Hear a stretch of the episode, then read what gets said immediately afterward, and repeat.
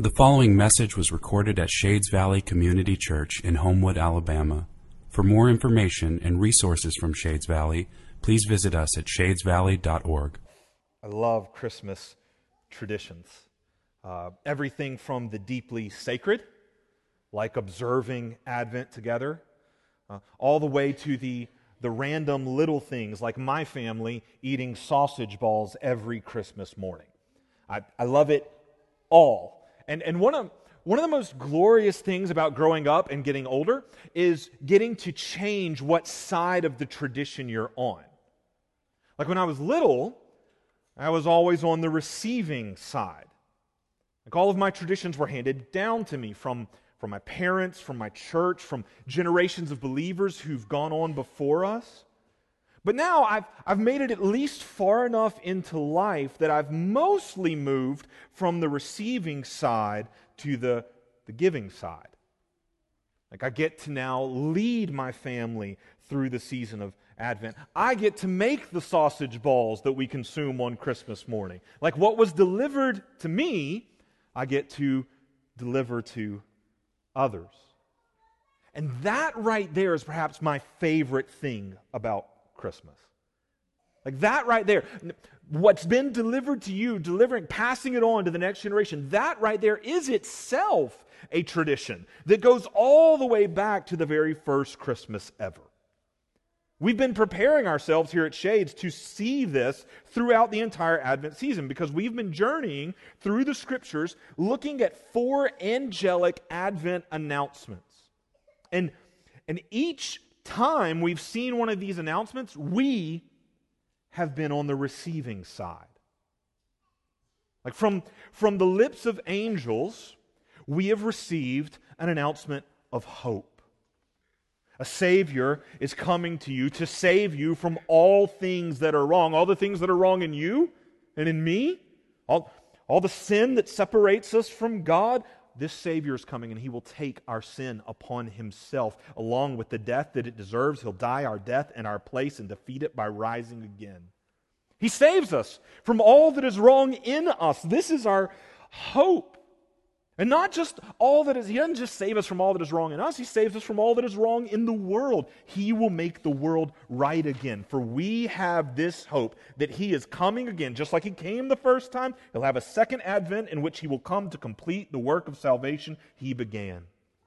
We have received this announcement of hope.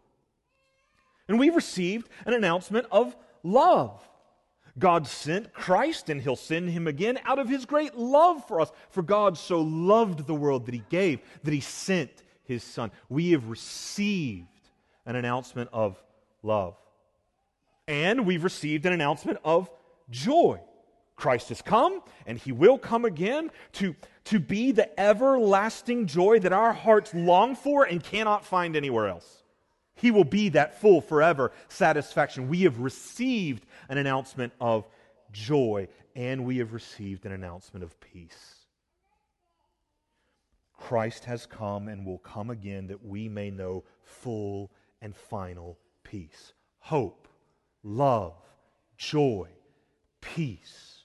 All of this we have received through the birth of our Savior Jesus Christ. And not just us. No, this, this, all of these announcements, they're for the world. The angels have constantly announced that this hope, love, joy, and peace, it's to the world. For Jesus is the Savior of the, the world. This is the summation of all Advent announcements. This is the quintessential announcement of Advent Christ to the world. It's the Advent announcement. But that begs the question how is the world to hear this? Because the angels we've seen, they have not been announcing these things to the world. They've announced them mostly to individuals like Zechariah, Mary, Joseph. Yes, even the last announcement we saw was to a small group of shepherds, but that's hardly the world. Like if, if Advent announces Christ to the world, then our question becomes how? And I think our question is answered in Luke chapter 2. I think it's answered through that final group that's on the receiving side of one of these angelic proclamations. I think it's answered through the shepherds. For as soon as the shepherds have heard the announcement of Christ, we read this Luke chapter 2 and verse 16.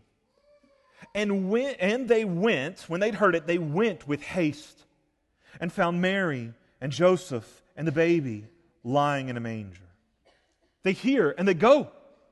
They see, they find, but they don't just stay there at the manger side and they don't stay silent about what they've seen. No, verse 17 says this And when they saw it, they made known.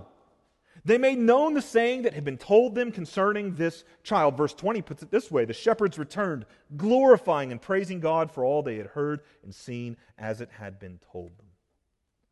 The shepherds move from the receiving side to the the giving side. You see, you see, all the way back at the first Christmas ever, what was delivered to us, we then get to deliver to others. This is how this announcement makes it to the world whom it's for. This is how this announcement made it to us. The shepherds told, people who told, people who told, people who told you. This this is the greatest and oldest Christmas tradition.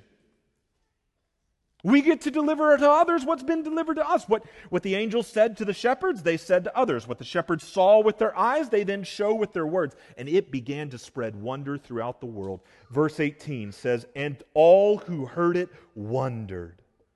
They wondered at what the shepherds had told them. And here's the deal this gospel of Christ has been going forth throughout the world, leaving people in wonder ever since.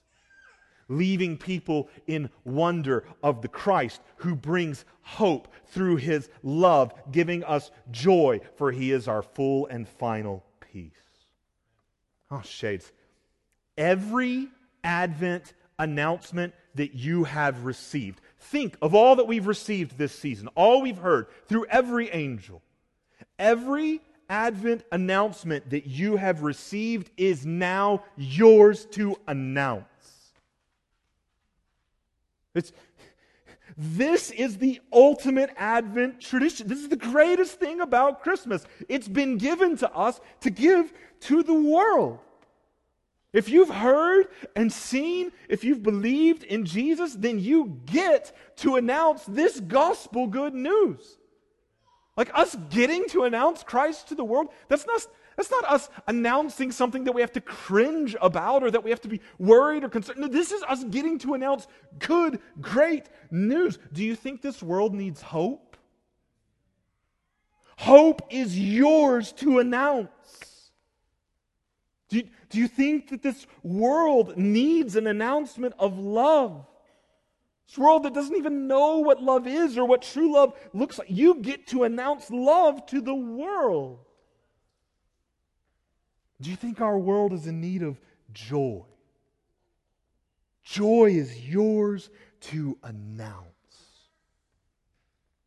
And you get to announce peace in a seemingly peaceless world.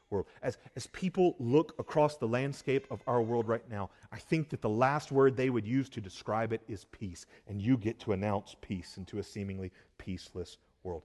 All of this is yours to announce. For you get to forever play the role of Advent angels.